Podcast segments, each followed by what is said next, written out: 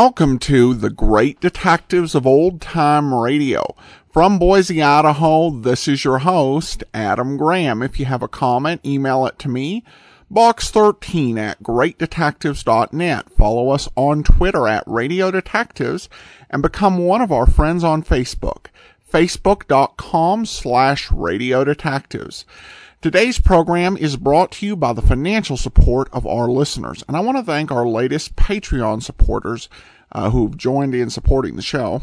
I'd like to thank Keith for joining us at the detective sergeant level of $7.14 or more per month, and Jim, who joined us at the master detective level of $15 per month and Marley, who sent along a one-time donation to uh, support.greatdetectives.net. Thank you all so much for your great support of the program. It's truly appreciated. Also, over at greatdetectives.net, I finally post my review of uh, the audiobook of Black Mask Magazine. I know I said I was going to do that on last week's show, but that was recorded before all the server problems, and I wanted to be sure that the Father Brown uh, adventures got properly highlighted. But now that that's been done, uh, check out my review of the Black Mask uh, Magazine uh, audiobook, uh, volume one. It's actually pretty uh, interesting and uh, more there. You can get all of my reviews automatically delivered to your Kindle. You can try that service out free for two weeks. Uh, just search for Great Detectives of Old Time Radio in the Kindle store. All right, well, now it's time for today's episode of Dragnet. The original air date on this one is April the 17th of 1952. The title is The Big Bunco, and we see a big shift in this show. Barney Phillips, who played Ed Jacobs, was never more than a stopgap. And the one of the big reasons is he didn't really complement Joe Friday. And on TV, they look too much alike. So now they're beginning the search for an, a uh, permanent partner for Joe Friday. And their first candidate is someone that fans of Jack Webb's work outside of Dragnet, but related to Dragnet, will recognize. And you'll meet him in just a few minutes. Here's the Big Bunco. The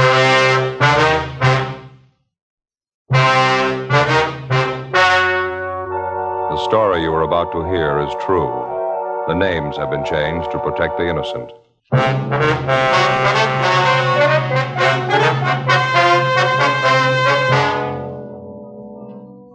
You're a detective sergeant. You're assigned a bunco detail. An experienced confidence man has set up operations in your city. From his first two victims, he gets more than $8,000. You've got one good lead on the suspect his method of operation. Your job? Get him.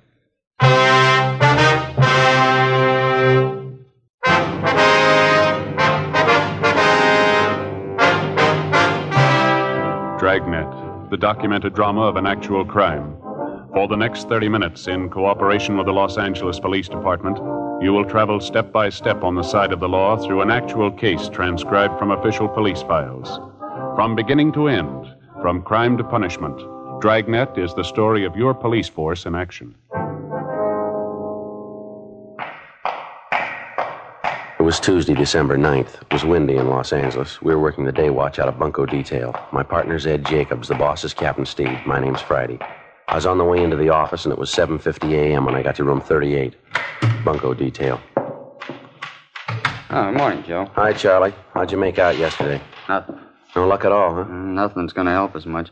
Got the same description on the guy, used the same name, same M.O. Didn't get anything we don't already know about him. How about you? Your luck any better? No, about the same. Checked out the building where the suspect rented office space. He moved out three days ago. No forwarding address. Checked the hotel he was supposed to be stopping at. Didn't pan out. Mm, give him time. He'll stick his neck out again. Well, it doesn't guarantee we'll reach him. Too late to start when the complaints come in. We're going to have to dig up a faster way of getting to him. Mm. Hey, you got a match? Yeah, sure, Charlie. Here you are. Thanks. You bet. Oh, by the way, what's this I hear about your partner? What? Ed Jacobs understands you're losing him. Oh, yeah, temporarily anyway. Mm, What's the deal?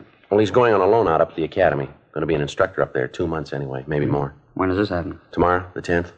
Uh, what are you going to do for a partner? You and Ken going to work together? No, the captain's bringing in a new man, young fella. He's been working in the business office. You mean the big Irish kid works the early morning? No, watch? no, this boy's been working days. Name's Bill Lockwood. I asked for him as soon as I found out I was going to lose Ed. You know him? Well, a little bit, yeah. You remember Ben Romero? Yeah, sure. Well, Lockwood's a nephew of Ben's, sister's boy. Tall, red hair. Oh, yeah, I've seen him around. Seems to be a nice enough kid. A good record, is he? Well, the captain thinks so. Figures he ought to work in pretty well. Oh, by the way, have you seen Ben's wife lately? Yeah, I did a couple of weeks ago. Seems to be doing all right.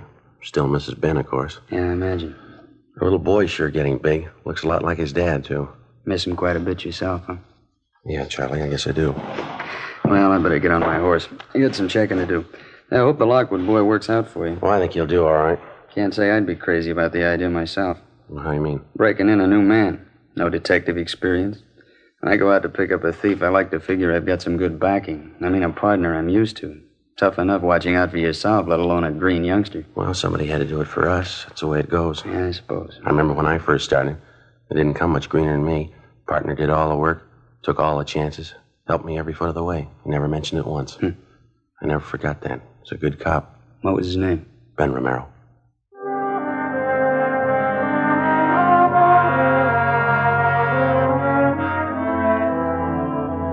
In our particular setup, before a man's eligible to apply for duty in the Detective Bureau, he has to have a minimum of five years' experience as a police officer, either assigned to radio patrol, traffic duty, or some other general assignment. After the initial five years of service, the men go through a screening process to determine which department and which job they'll fit into best, some position that they seem to show a natural aptitude for. If a man applies for duty in a division of the Detective Bureau, and if he's accepted, he's assigned a partner to work with the day he goes on the job, generally a working detective with some experience. In the case of Ben's nephew, Bill Lockwood, he put in his first five years working Wilshire traffic and also doing radio patrol in Hollenbeck and 77th Street divisions. After spending another 11 months in our business office, Captain Steed put in a request for him, and he was transferred. When I heard Ed Jacobs was going to be loaned to the police academy as an instructor, I talked to Captain Steed about Lockwood, and he assigned him as my new partner. The changeover happened in the middle of one of the toughest investigations we'd had in months a bunco artist who was working hard at the business opportunities racket. The following morning, December 10th, Bill Lockwood reported in for work, and we drove out to check a potential lead on the suspect. On the way, I laid out the case for him.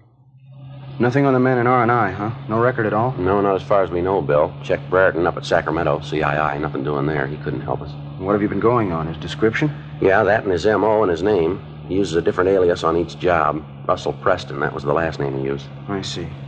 He usually starts by putting a want ad in the paper, is that it? Well, he rents himself an office first, usually a pretty expensive one, well furnished. Then he hires a good looking secretary, has her put a want ad in the daily papers for him, and he's in business. How do the ads read? The usual? Yeah, typical thing you see in the daily paper. A business opportunity for people with vision, good investment, high profits. Apply now, you know. And then he gives his address and phone number. There's nothing clever about it, but people still go for it. He get many replies, do you know? Well, we figure he got between 20 and 30 on that last deal he pulled. Seems all he has to do is land one victim out of the bunch with enough money, and he's got it made. Took his first victim here for 5000 Second one for 3200 both elderly women. Took them for their last dollar. About the way he sets up the deal with these different businessmen, Joe, I don't think I got it quite straight. Well, how do you mean? Well, say the owner of that manufacturing plant this Russell Preston lined up. Yeah. You say Preston went to the plant, introduced himself as a business advisor, told the owner of the plant he had some people with money to invest. He convinced the owner he was legitimate. Yeah, that's right. Then Preston had his two victims shown through the plant and convinced them they ought to invest their money in the business. Yeah, that's it. Do you mean to say the plant owners were acting in good faith? Well, they were all checked out, Bill. Everything about them. They all have good business reputations. They didn't know any more about the deal than the victims. They needed more capital for their business, and they figured this was it. This Preston, or whatever his name is, sure must have a line that won't stop. He's got everything that goes with it. Nice clothes, well mannered, good looking. He doesn't try to high pressure anybody. Tells them if they have confidence in him, he'd be glad to invest their money. If they hedge at all, he shows them right through the office. Pretty good pitch. Once they're sold on him, he's got him over a barrel. It's about the size of it, yeah. Funny there's no record on him. Sure sounds like he's had a lot of experience. What are the other names he's used, you remember? Well, just two of them we know of Russell R. Preston and George A. Fairchild. I guess the newspapers have been checked out, huh? The ones he ran the what ads in? Yeah, they've all been talked to. All their personnel have been notified to watch for ads of that type. Be one way to get a lead on him if he tries again. Well, what about the buildings where he rented office space? Couldn't the people there help any? Well, they confirmed his description. We picked up samples of his handwriting. That's about it.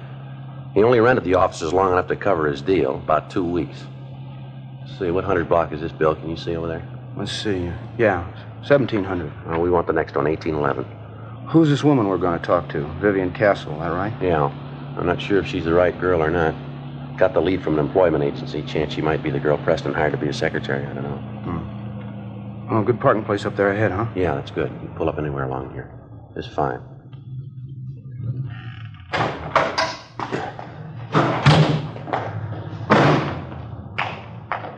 Two doors down, Joe. Real estate office, 1811. Yeah, I see it.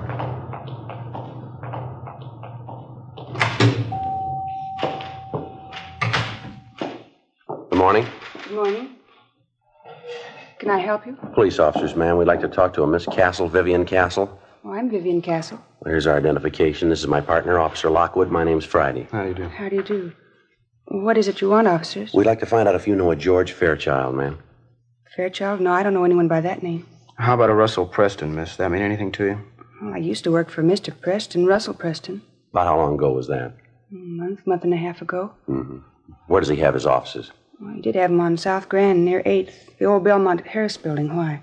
Would you mind describing Mr. Preston for us, ma'am? Just a general description of him. Mm, He was about 40, 45 years old, brown hair, a little gray. Nice build. Seemed to be a very nice man at first. Always dressed so nice.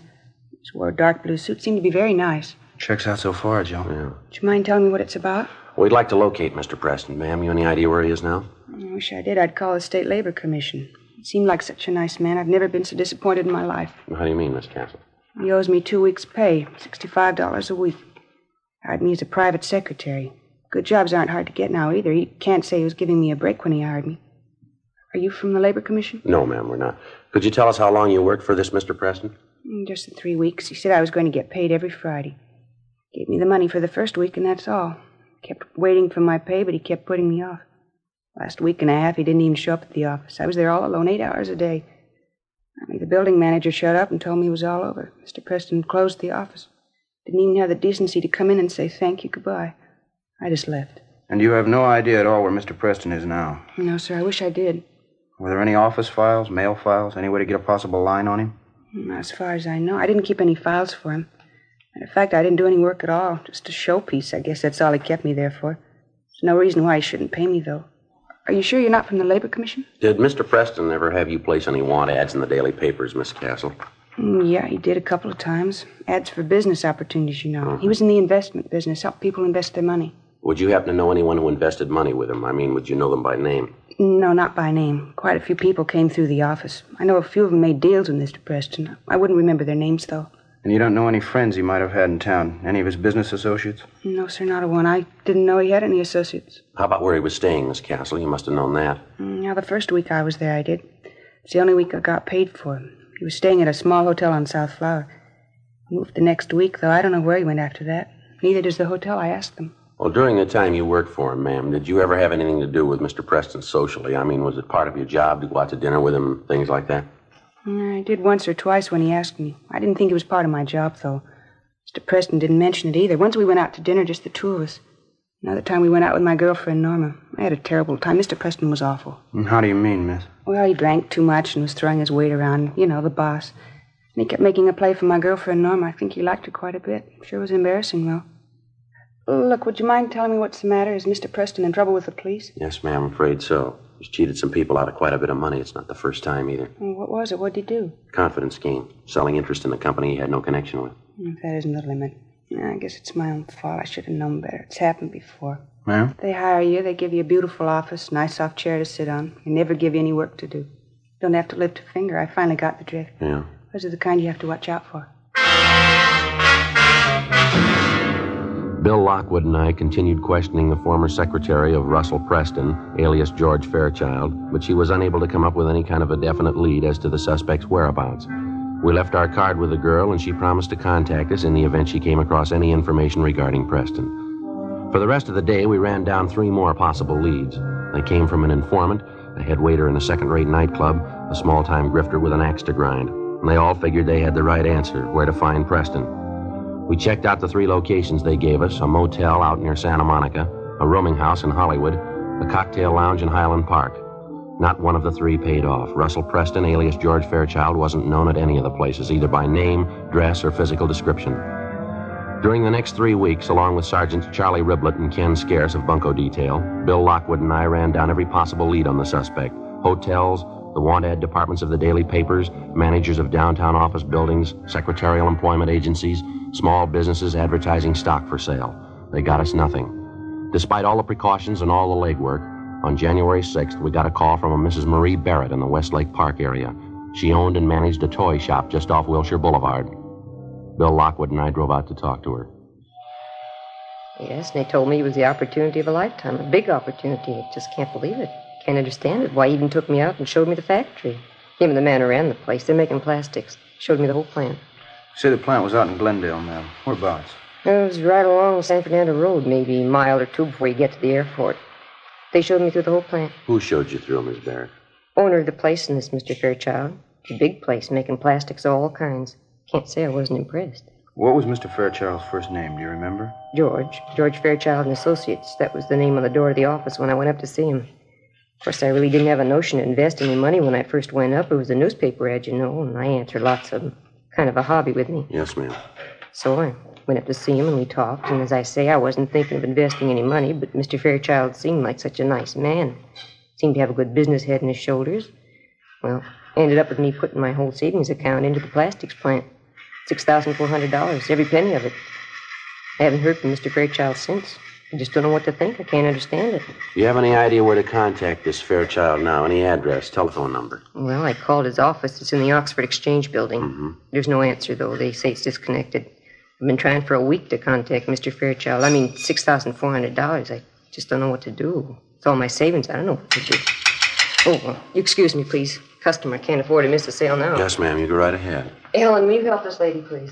Looks like he scored again, huh? I wouldn't doubt it. She seems to do a fair business here, huh?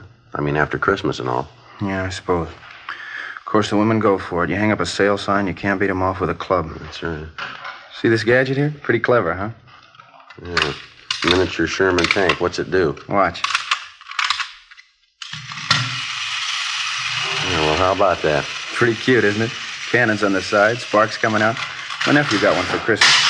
It got a lot of power. Treads I'll will climb over just about anything. Uh huh.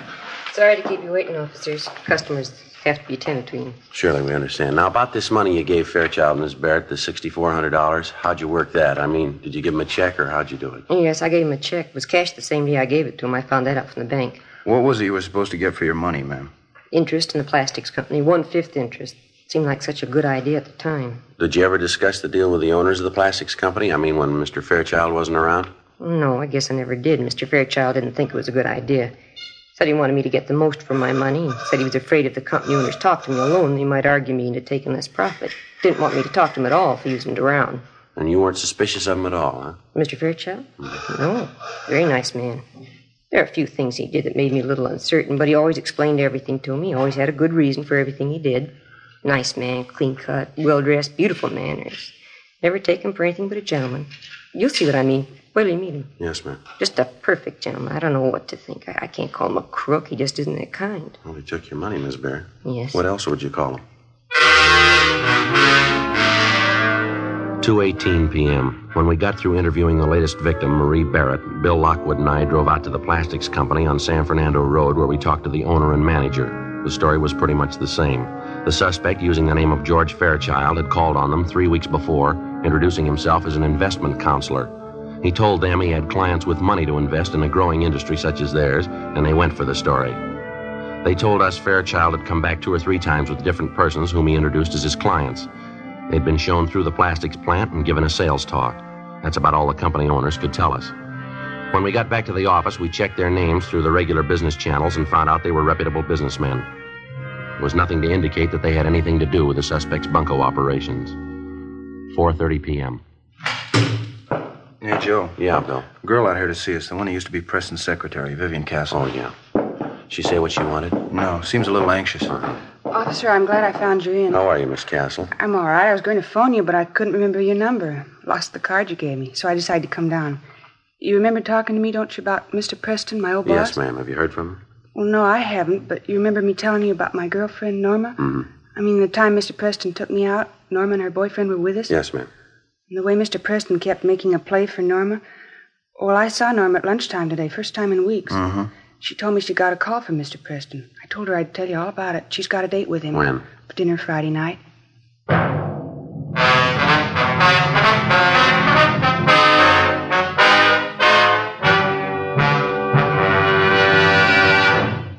You are listening to Dragnet, Authentic stories of your police force in action.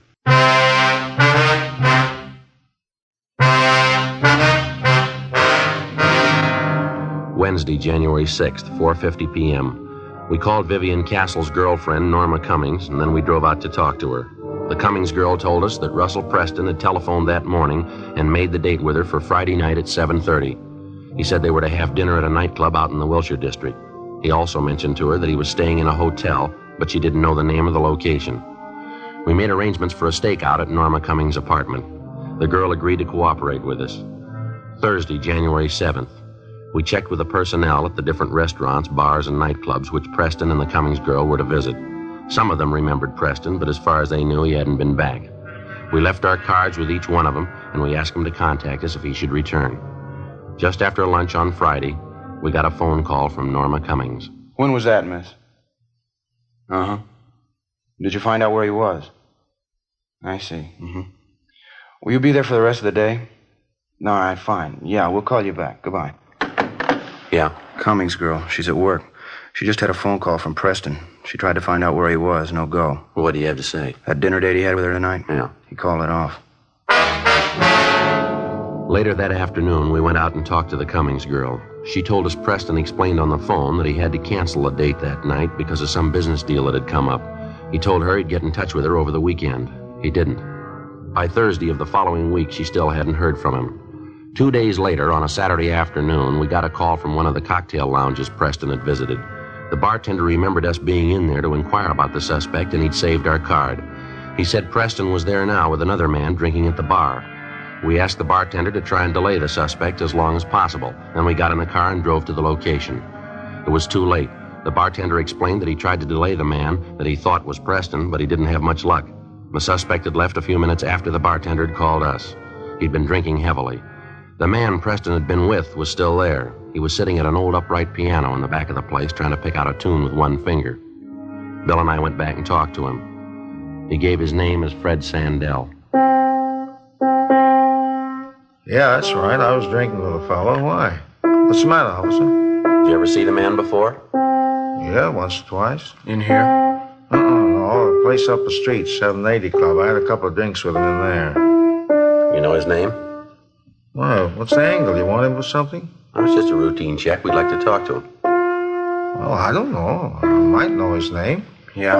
Well, what's the angle on the thing? You want him for something big? We want to talk to him, that's all. Did he pull a heist? Something like that? Hey, he didn't look like that kind of guy. Oh, lousy thing. I never could get that right.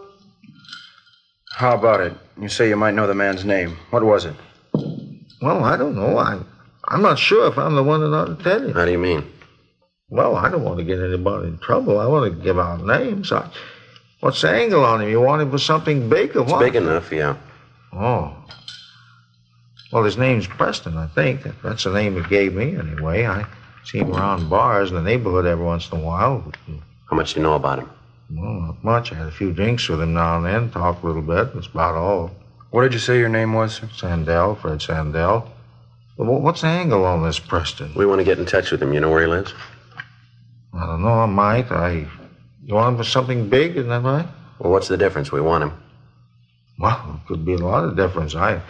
I mean, what's the angle? If it's if it's important to you and I, I helped you, well, you, you'd probably want to do the right thing, huh? I don't know if I got you right. Well, I mean, if you if you really want the guy, you know, if, if it's important to you and I, I helped you reach him, you- you'd want to make it square with me, wouldn't you? Huh? And not, not that I'm asking for payoff. You understand that? Yeah, we understand. Where's Preston live? Well, I didn't say I knew where the guy lives. I, I didn't say that. Do you know where he lives? Well, I'm not sure. I might. I, I don't know if I'll tell you though. I don't. All right, you want to stand by here, Bill? I better check in. Yeah, fine. Okay.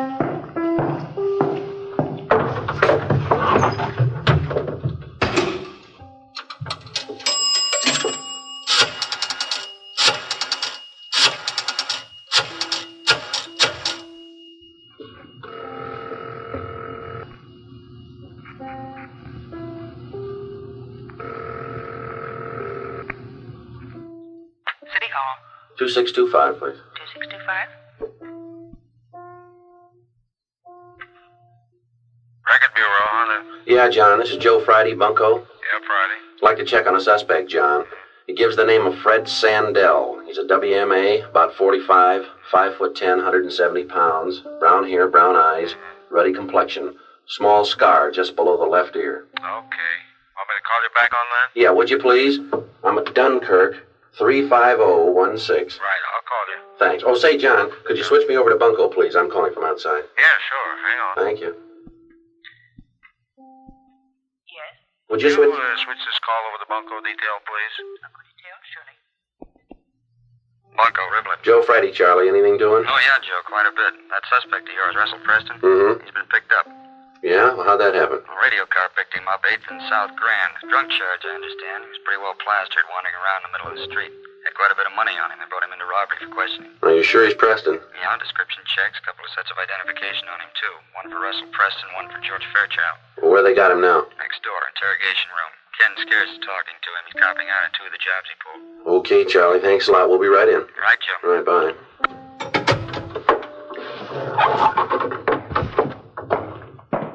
Bill, see you in a minute. Yeah. We might as well check in. Preston's been picked up. Huh? When? Probably just after he left this bar. Radio car spotted him, pulled him in. How about that? Yeah, You work two months on a case, and just when we start to get close, somebody else picks the guy up. yeah, that's right. It's not very exciting, is it? You know, I was just thinking, officer, I don't want to be a hardhead about this thing, you know. I, I mean, if you want this guy Preston, I'd be glad I'd help you find him. I don't want to be a hardhead. Excuse me a minute.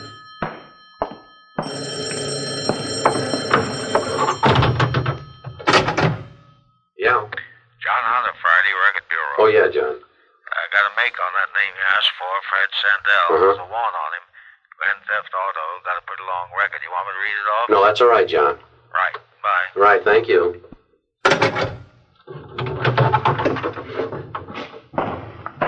Well, what do you say, Sergeant? Suppose we sit down and have a drink and talk things over. And I'll I'll show you where I think this Preston hangs out. I mean, if we make the make the right deal, hmm? Well, it's already been made. You want to grab your top coat there? We'd like to talk to you downtown. Me? What for? What are you talking about? Grand Theft Auto. They want you, mister. Oh, wait a minute. You made a mistake. You you didn't come in here looking for me. You you're not even assigned to my case. Well, this ain't fair. Get your coat. Let's go. Yeah, but this ain't fair. You come in here looking for Preston. You didn't want me. We do now. Well, what kind of a deal do you call that? You're looking for Preston. You picked me up. Well, what's the angle? There's no angle. Some days you got to settle for less, that's all. Come on, let's go.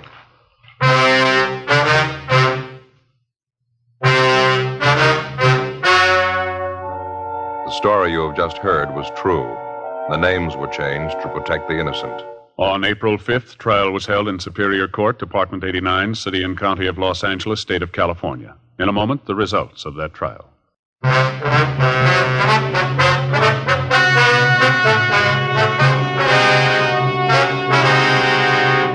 Russell R. Preston, alias George Fairchild, alias Robert Fairchild, was tried and convicted on three counts of grand theft.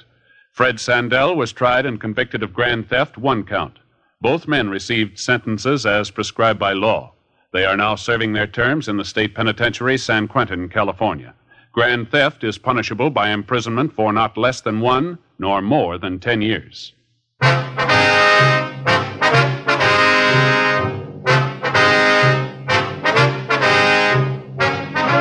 have just heard Dragnet, a series of authentic cases from official files.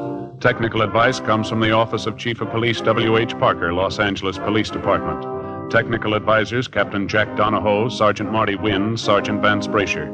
Heard tonight were Martin Milner, Marion Richmond, Vic Rodman. Script by Jim Moser. Music by Walter Schumann. Hal Gibney speaking.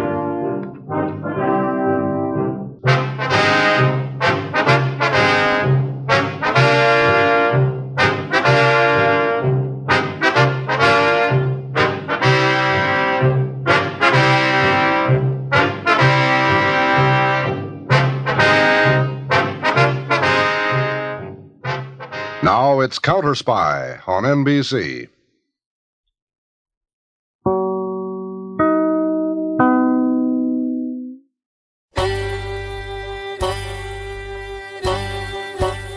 Hi, this is Andrew from OTRWesterns.com. I wanted to invite you to come take a look at our site where we put out podcasts of old time radio westerns.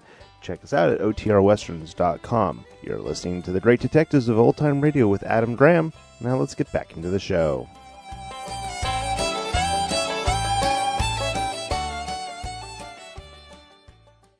Welcome back. Well, a few lessons out of that episode, certainly for criminals. Uh, number one, for the uh, main uh, villain, you probably should keep track uh, when determining which women to invite out on a date. Inviting uh, f- friends who are of people you cheated is probably not a good way to go. And of course, for the guy who was uh, playing the piano, you don't actually want to play games with trying to be a police informant when you've got a warrant out. Listening to this episode, I think this is about the third time I've heard it.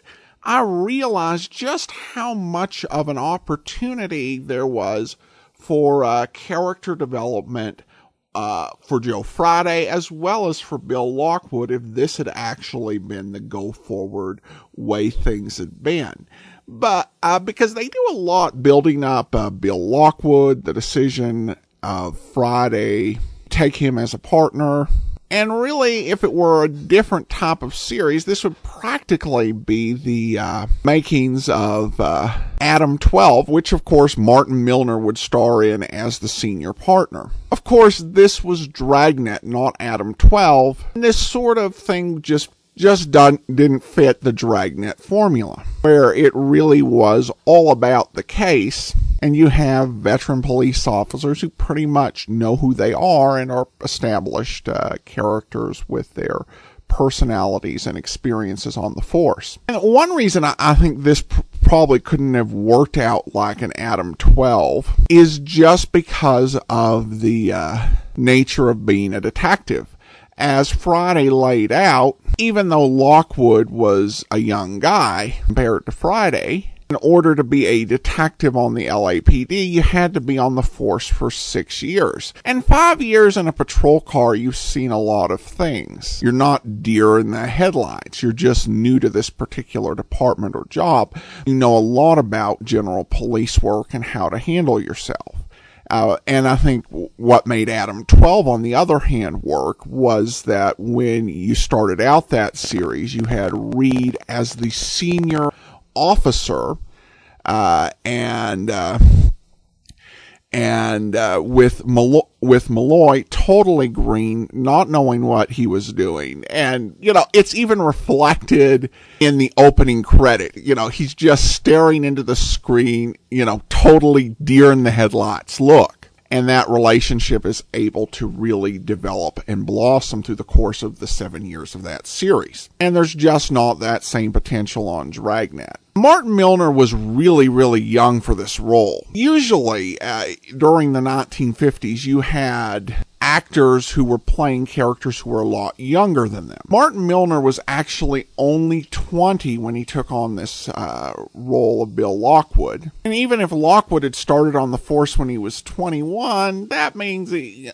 it's about a seven year difference. So this is an interesting what might have been. But over the next three episodes, we're not going to really see a whole lot more uh, development of this whole Lockwood dynamic, which may have been one reason why it was dropped. The other being Martin Milner getting called to military service uh, as the Korean War was going on. All right, listener comments and feedback. Uh, email from Keith who writes, "The uh, dark days are over. I wanted to say thanks for all the hard work. I would also like to add that I'm okay with no video archives or using YouTube for that matter to save bandwidth.